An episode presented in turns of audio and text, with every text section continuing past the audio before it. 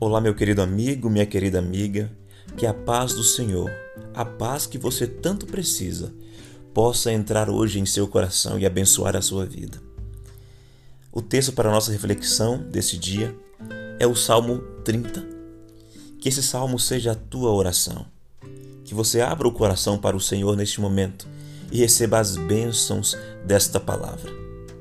E diz assim: Eu te exaltarei, Senhor pois tu me reergueste e não deixaste que os meus inimigos se divertissem à minha custa. Senhor meu Deus, a ti clamei por socorro e tu me curaste. Senhor, tiraste-me da sepultura, prestes a descer à cova, devolveste-me a vida. Cantem louvores ao Senhor, vocês, os fiéis, louvem o seu santo nome pois a sua ira só dura um instante, mas o seu favor dura a vida toda.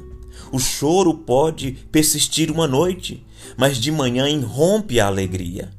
Quando me senti seguro, disse: Jamais serei abalado. Senhor, com o seu pavor, deste-me firmeza e estabilidade. Mas quando escondeste a tua face, fiquei aterrorizado. A ti, Senhor, clamei ao Senhor pedi misericórdia.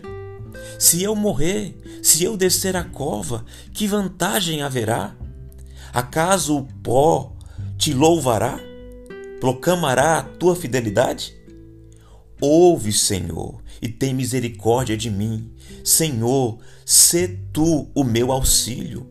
Mudaste o meu pranto em dança, a minha veste de lamento em veste de alegria para que o meu coração cante louvores a ti e não se cale. Senhor meu Deus, eu te darei graças para sempre.